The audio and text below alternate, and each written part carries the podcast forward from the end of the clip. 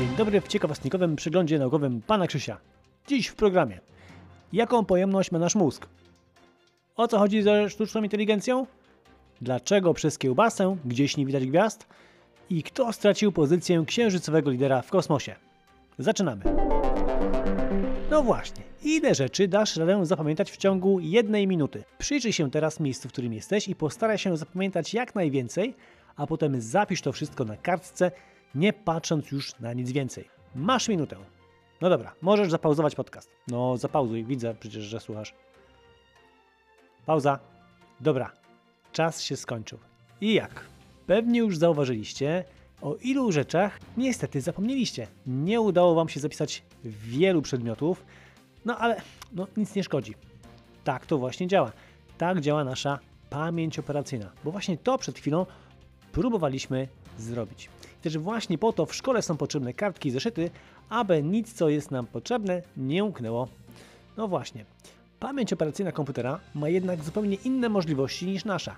Komputer bowiem może pomieścić miliardy informacji naraz, mógłby na przykład zapamiętać imiona wszystkich ludzi na Ziemi i od razu zapisać to w swoim magazynie, czyli na dysku twardym, no albo na dysku innego komputera dzięki internetowi.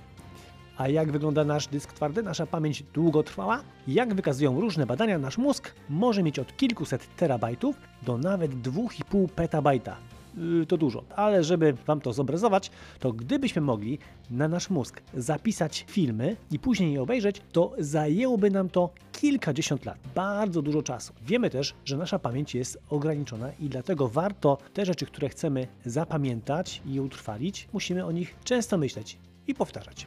Jeśli o czymś mało myślimy i do tego nie wracamy, to nasz mózg po prostu kasuje tą informację i uważa, że jest ona nam niepotrzebna. Dlatego podczas nauki ważne są ćwiczenia i powtarzanie materiału. Pamiętajcie o tym przed kolejną klasówką. W dalszym ciągu zostajemy w tematyce mózgu, a to za sprawą sztucznej inteligencji, bo sztuczna inteligencja to taki komputerowy mózg, który potrafi uczyć się na podstawie informacji, tak jak ty uczysz się zadań w szkole. Podobnie jak ty, sztuczna inteligencja potrafi przetwarzać informacje i wyciągać z nich wnioski. Sztuczna inteligencja działa na podstawie specjalnych programów stworzonych przez ludzi, którzy wprowadzają do niej dużo informacji. Na przykład, jak korzystasz z wyszukiwarki internetowej, sztuczna inteligencja analizuje dużo stron internetowych i na podstawie tego, co tam jest napisane, wybiera dla ciebie najlepsze wyniki. Podobnie, kiedy grasz w grę komputerową, sztuczna inteligencja może kontrolować przeciwników, którzy starają się ci przeszkodzić lub cię pokonać. Sztuczna inteligencja może też uczyć się na błędach i poprawiać swoje działanie, tak jak ty uczysz się na swoich błędach i starasz się unikać ich w przyszłości. Dzięki sztucznej inteligencji możemy mieć zatem dużo lepsze i szybsze wyniki wyszukiwania w internecie, bardziej skuteczne metody leczenia chorób, czy też bezpieczniejsze samochody. Istnieją takie miejsca we wszechświecie zwane galaktycznymi pustkami. Są to takie przestrzenie w kosmosie, gdzie znajduje się tam trochę słońc, ale z ich planet nie można dostrzec innych gwiazd. A nawet gdyby ktoś miał tam oczy, to by nie istniał, bo szansa na pojawienie się życia jest przecież niewielka, nawet w galaktykach, a co dopiero w takich pustkach galaktycznych. A jak tam trafiają słońca? Jest kilka sposobów, ale najczęściej dochodzi do, do tego w wyniku kolizji galaktycznych i wzajemnego pochłaniania. No, w trakcie którego układy słoneczne są wyrzucane. Nasze Słońce powstało około cztery i pół miliarda lat temu, więc mieliśmy szczęście, bo około osiem miliardów lat temu w naszą galaktykę uderzyła kiełbasa. Tak właśnie, kiełbasa. Nie przesłyszeliście się. Galaktyka kiełbaska Gai spowodowała, że wiele słońc z planetami wyrzucono z naszej galaktyki i zapewne teraz wędrują gdzieś w kierunku pustki galaktycznej lub już tam są. Całe szczęście, że nasz Układ Słoneczny to ominęło. A co gdyby jednak nasze Słońce zostało wyrzucone w taką pustkę? Na to pytanie odpowie profesor Eugeniusz Wszystkowiemski. Dzień dobry panu. Dzień dobry państwu. Otóż, no tak, możemy dla zabawy rozważyć taki absurdalny pomysł, że będziemy w galaktycznej pustce. Przede wszystkim życie na naszej planecie wyglądałoby zupełnie inaczej.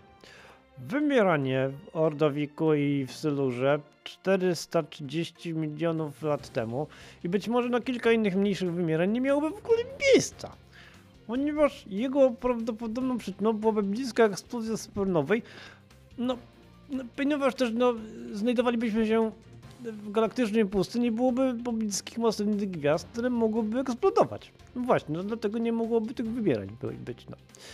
Gdyby kiedykolwiek pojawiła się inteligencja technologiczna, to wyłoniłoby się zupełnie z innej grupy zwierząt. Może nawet bez kręgowców.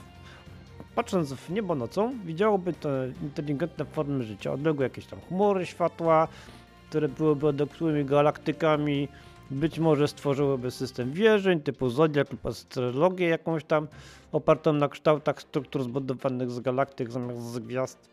No, wraz z wyższym rozwojem technologicznym zdaliby sobie sprawę, że ich gwiazda jest wszystkim, czego kiedykolwiek będą mogli doświadczyć.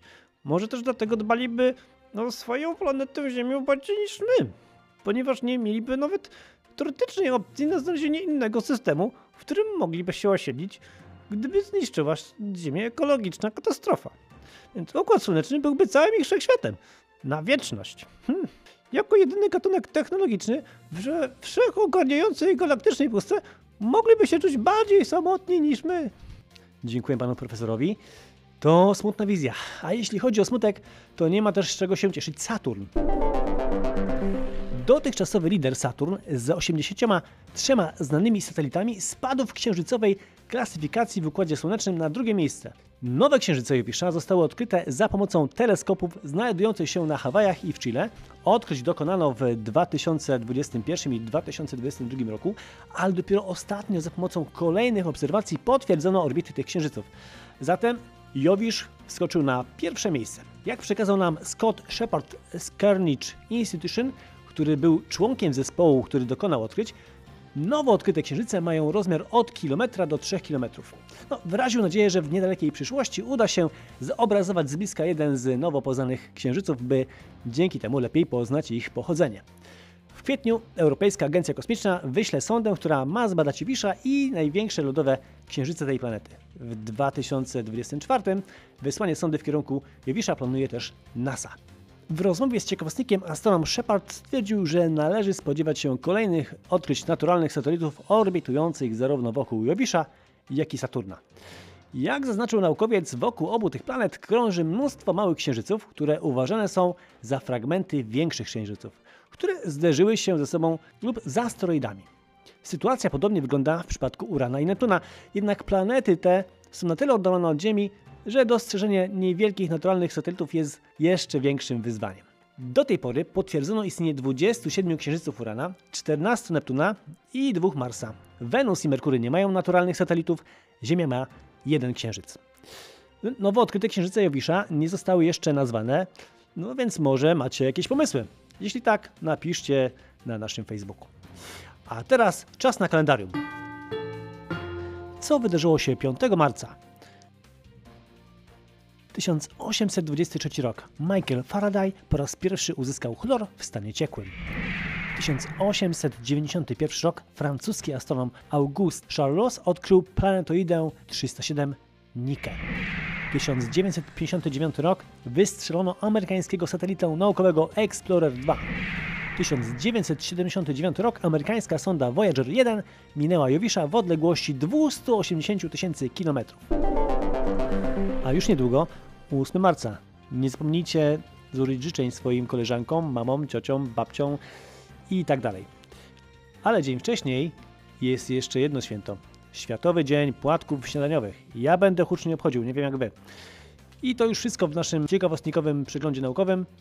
Zapraszam was do subskrybowania nas na platformie Spotify, Apple Podcast, Google Podcast i innych podcastowych platformach. I oczywiście dziękujemy naszym patronom, którzy wspierają nas na platformie Patronite.